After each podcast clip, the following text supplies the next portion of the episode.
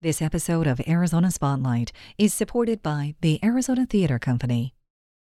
For Arizona Public Media, I'm Mark McLemore, and this is Arizona Spotlight.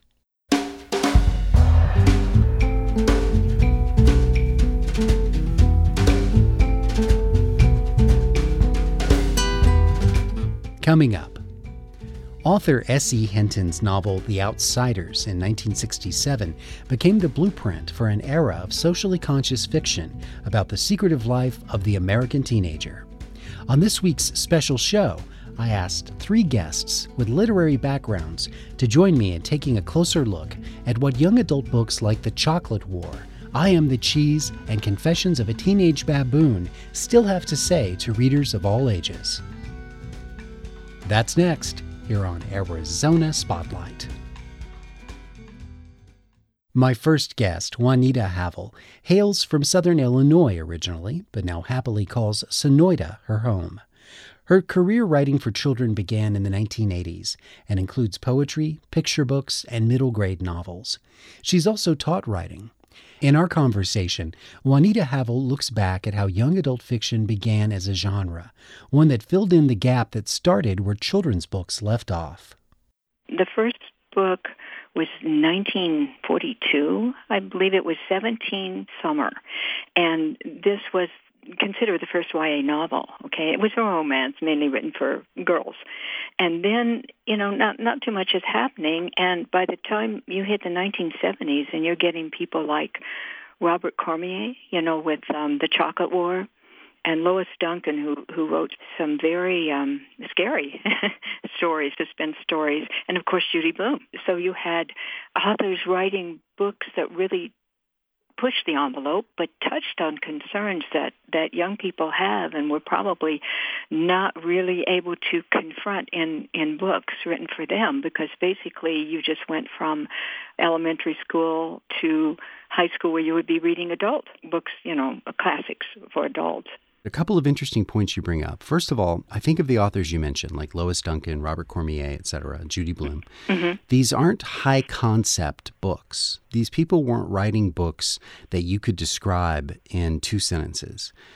I mean, you could, but you'd be missing the larger conversation and the context and the complexity of what was yeah, going on good, in these books. Good point. Exactly. Because I think they they mirrored life uh, which is which is not you know high concept. there, right. life is not high concept. Life, yeah, exactly. Very good and, quote.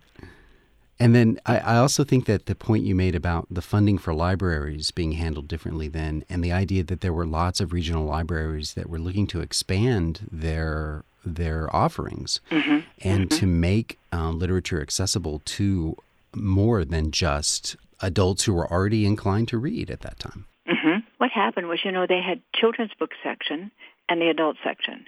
And you had books that were uh, like Robert Cormier. Where are you going to put a book like that? It's not really for seven or eight year olds.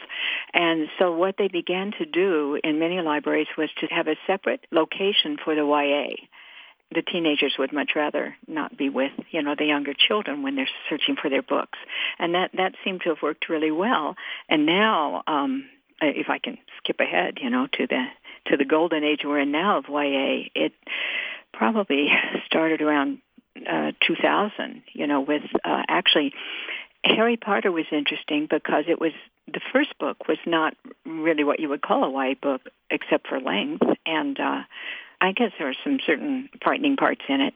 But what the young people who began reading that book did was to grow up with the character over the years, and um, so it's really you know kind of in the in the YA section now. With Harry Potter and the Hunger Games, um, you you really started um, another golden age of YA, and it's happened that the people who started with the, these books continue to read uh, young adult books, and some publishers have even come up with the idea of new adult so that um, 25 year olds and 30 year olds don't feel as if they're reading children's books. They're actually, you know, reading um, new adult books. I'm a new adult. Please yeah, new adult. excuse me while I read this this volume, Divergent Seven. Yeah. No, anyway, um, I'm uh-huh. kidding. Okay, so Today, a young adult or new adult book can be the springboard for an entire series. It can be, uh, it can lead to a multi-million dollar movie deal, as we've Oh, seen yeah. with things like The Maze Runner and Divergent. But these things weren't on anybody's radar in the late 60s, early 70s when Cormier, Blume, Paul Zindel, these other authors were writing. They never conceived of the fact. Paul Zindel did have a movie adaptation made of the effect of gamma rays on man in the Uh, moon he marigolds. did. He did. But it was more of an art film. It, it wasn't really, you know, it wasn't intended oh, to be a blockbuster. Yeah, it wasn't for the the masses. It wasn't a big production at all. It's a very thoughtful one. And something else that I learned about the paperback revolution was the low shipping cost and the ease of putting them in spinner racks suddenly made paperbacks available in drugstores and at train stations and places that previously hadn't bothered to carry any kind of significant reading. And there were good titles too. It wasn't, you know, just just more or less the pulp fiction or or, or, or romances or other titles. It was it was classics too that you could you could find uh, at the at the um, drugstore, as you say. we didn't have a bookstore in the town that I grew up in, yeah. um, but there was a drugstore. Uh huh. And did they have a spinner rack of paperbacks? they did. They did. Absolutely. hmm And so for 35 cents, maybe you could end up acquiring a book that could become a lifelong companion. Juanita Havill is an author and educator who lives in Sonoita. There's a link to a reading she recently did for the show on the Arizona Spotlight page at azpm.org. It was shortly after my chat with Juanita that I discovered that the name of one of the authors we discussed was correctly pronounced Robert Cormier. That's according to his family in Vermont. I was set straight on the matter by Ann Angel. She's an author and retired educator who lives in Milwaukee, Wisconsin. Angel primarily writes biographies for young readers. Her subjects have included Amy Tan, Janis Joplin, and Robert Cormier. This gave me a chance to discuss one of my favorite young adult novels, I Am the Cheese, written by Cormier in 1977. I met him through the Chocolate War and proceeded to read I Am the Cheese. And after that, I think the next book I read was After the Fall. And his books were so compelling because they looked at violence in our world unflinchingly and how people can do the right thing and still suffer. And that captivated me because as a teenager, I felt like all of life was suffering. I probably would be con- would have been considered a goth chick if I had been born in the 80s. That's kind of where my head was. I loved reading about darkness. I loved reading about hope. And that's the other thing he always did. He ended his novels with there was a nugget of hope. How is it that Robert Cormier held on to the kind of emotional palette that one needs to remember what it's like to be a, a teenager or a young person? He was a reporter. He was the stay-at-home dad. He worked from home. So he was surrounded by four children. And even in reporting, he was always aware of how children were being affected by the news and how they were being affected by crimes that were being committed and also by generosity that was in his community. Um, Marion Dane Bauer, a children's writer, often talks about the way we end up writing uh, from that place where we have a hole. We have a memory of loss. It's significant enough that we go back to it again and again. And I know that he grew up working in a comb factory. His father had worked in the comb factory. And he was working in the comb factory when he was just a teenager. So perhaps it was the grittiness of that job just made him settle on always wanting to write about teenagers. It's hard to describe the the mature nature, I think, of his young adult novels to to someone who hasn't read them. A phrase that he's he's very famous for, probably the, the single phrase he's most famous for, dare to disturb the universe. Yes. And that's a statement that I think has more impact for a young person than someone who's a little more set in their ways. What do you what do you think about dare to disturb the universe? I think that I try to live by it because of him. Um, I know that what I write is heavily influenced by um, writers like Robert Cormier and especially Robert Cormier, I think what he was doing was telling teenagers not to follow the crowd, but to do what they felt was the good thing, the right thing. And so when you dare to disturb the universe, you're not going along blindly with whatever it is that is expected of you. If you see something happening that's wrong, you should work to change it. You should step up.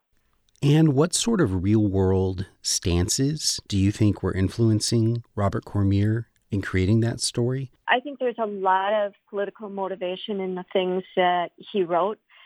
And he wrote The Chocolate War at a time when um, people my age, we were protesting against the Vietnam War while our parents were supporting it and telling us we were being unpatriotic, but we felt the war was unjust. I think he was speaking to our political naivety in thinking that um, we had certain freedoms that we actually don't have. I see that a lot more now, actually, than I did back then when I was reading him. The book that I find most influential was I Am the Cheese, which is mm-hmm. a journey in search of truth. The ending of I Am the Cheese was such a gut punch to me as I was probably maybe 13. And I immediately had to start exercising to, to, in a way, diffuse the nervous energy that that book created. And I was surprised by a couple of details that you put in your book in the sense that, first of all, he included his real home yeah. phone number in the book and subsequently would get calls from people looking for Amy, the character who was supposed to, to own that phone number in the novel. That was funny. But then also the answer sheet that he created to send to young people who wrote in questions about the book. I wish I had known that when I was that age, that I could have gotten some actual information, but the answers are tough too. Yeah, no, I agree. And like you, I wish I had known that that phone number was real. Um, I would have called it. yeah, I definitely would have. Uh, and his wife, long after Robert died, they kept that phone number and they continued to get phone calls. but he said never pranks. He, you quote him as saying that he never had anyone call with a malicious intent. I think that I think the teenagers who called him were are seeking truth, just like Adam Farmer was seeking truth um, especially as teenagers, we're so idealistic. We're looking at the world as very black and white and slowly discovering that it's very gray. But are young readers today getting the chance to discover Robert Cormier? I know that a lot of Catholic schools still require the chocolate war, um, which is funny because they also still require kids to sell chocolate.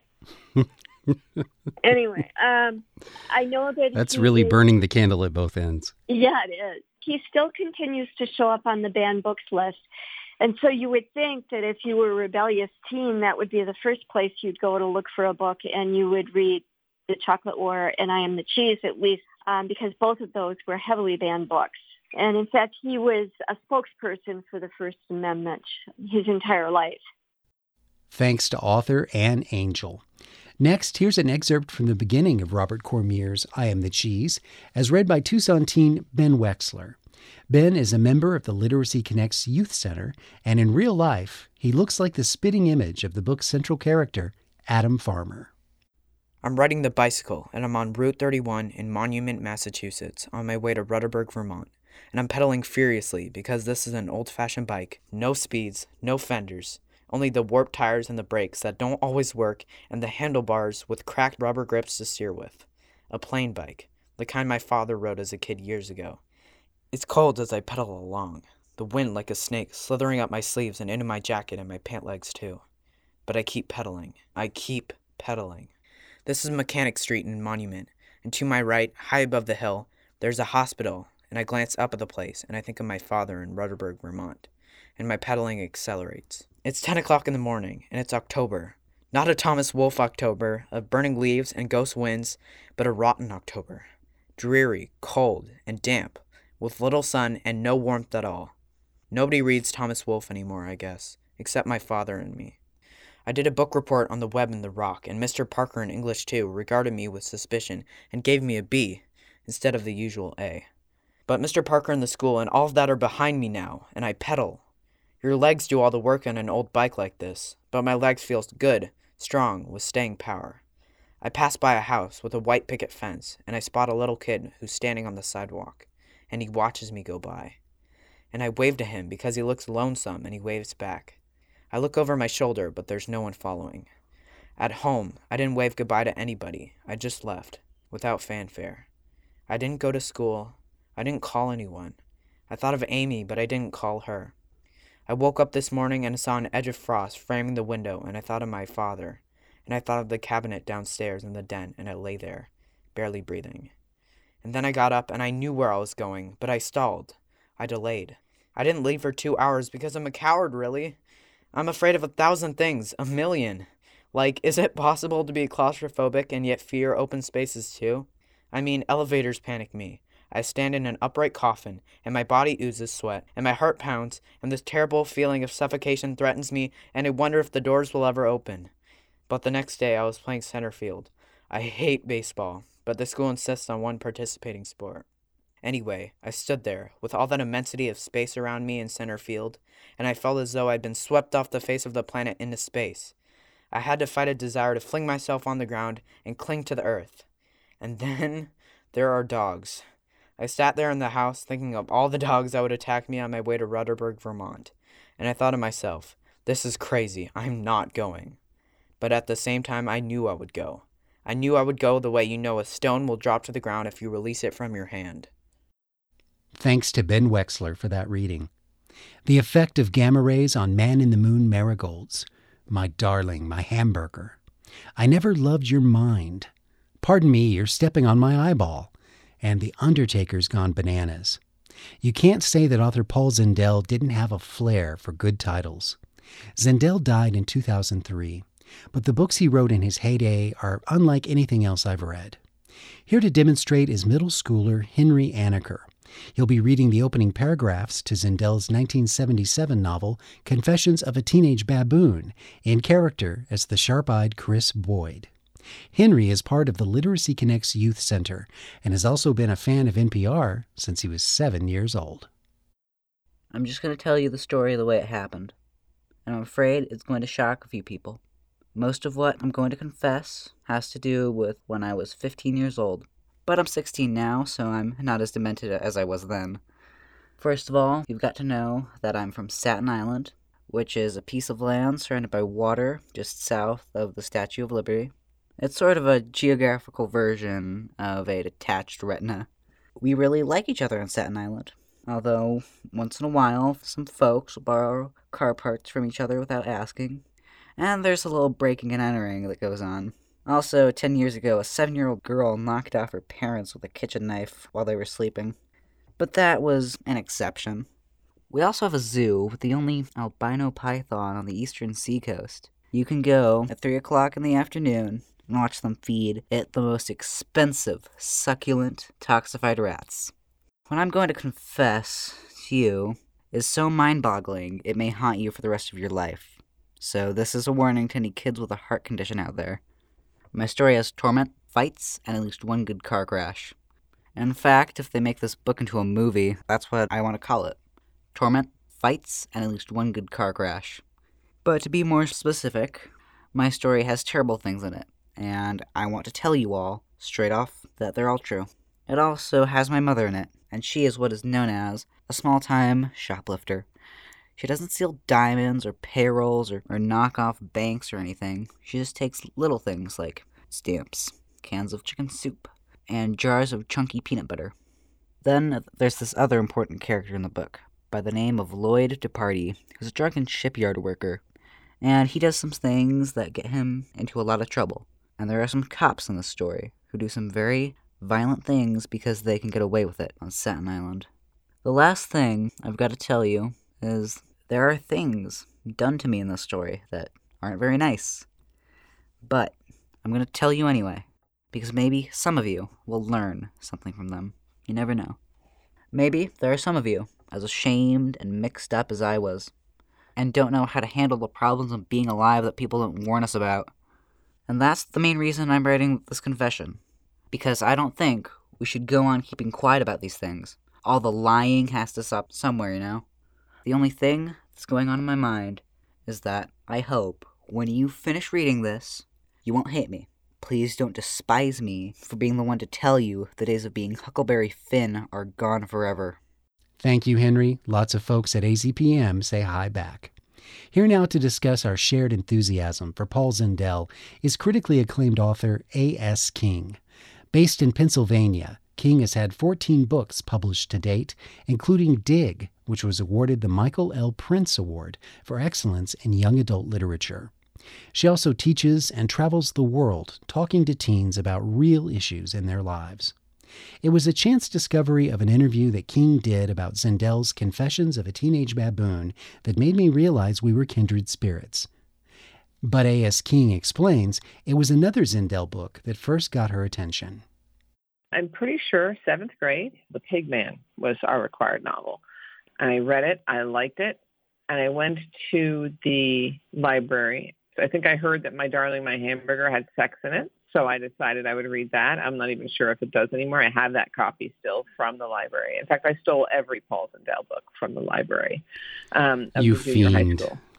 Yep, you know, and I, I do a lot of um, library conferences, librarian conferences all over the country, and I have admitted this to people openly that I stole those books. And the thing, thing is, the, the books I have sitting in front of me right now are those books. I still have the original Confessions of a Teenage Baboon from that library, and I've read it so many times that the whole spine is held together with packing tape and scotch tape and all kinds of other things. Well, you mentioned hearing that My Darling, My Hamburger had some controversial content that attracted you as a young reader.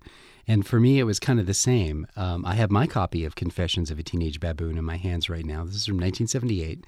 And on the cover, it says, This is a warning to any kid with a heart condition.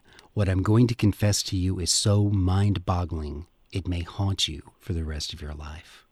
I couldn't resist. I mean, I was yeah. hooked. That plus the illustration of young Chris yeah. standing inside of his father's coat, hanging on a, a hanger the one article of clothing hanging in an empty closet.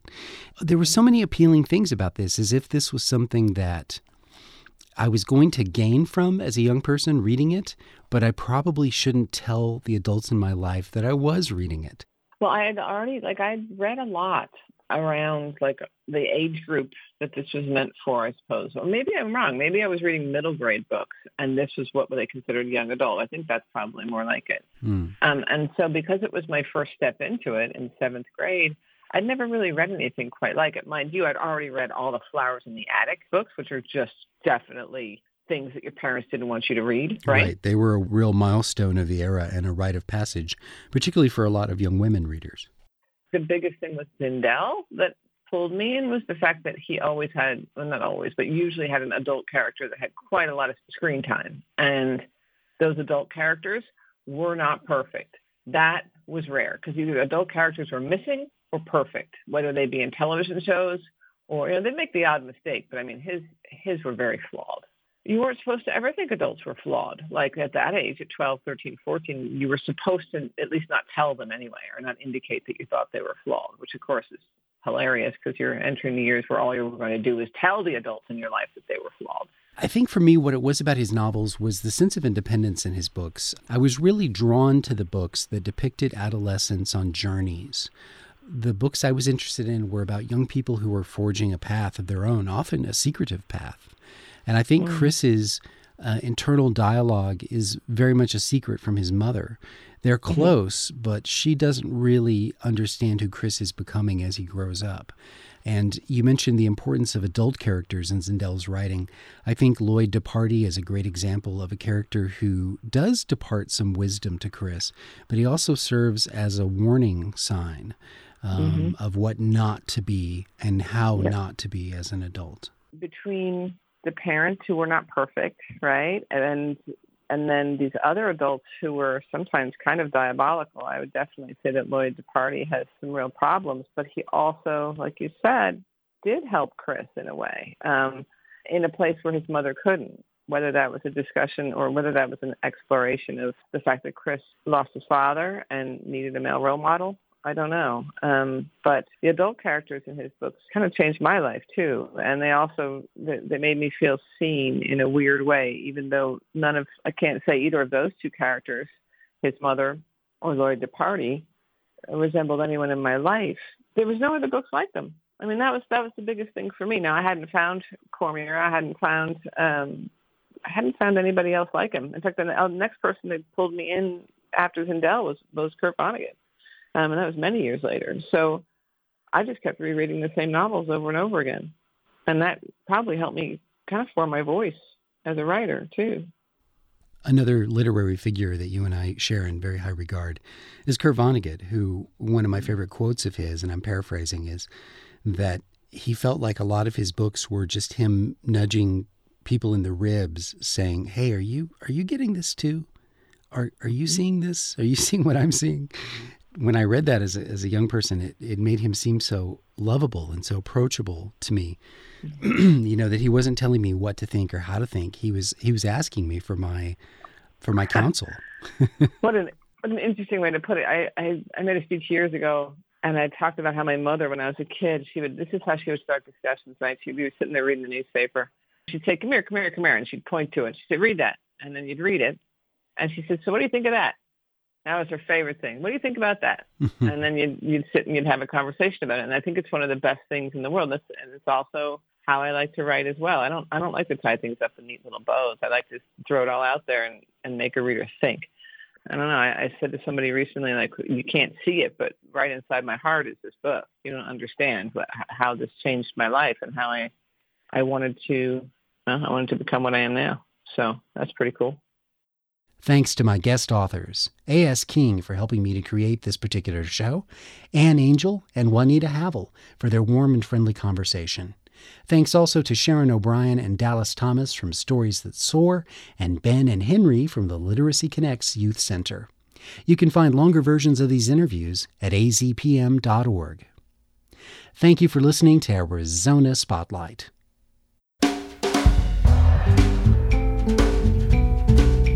This show originates from the AZPM radio studios. Our interim news director is Duncan Moon. The music is by Calexico.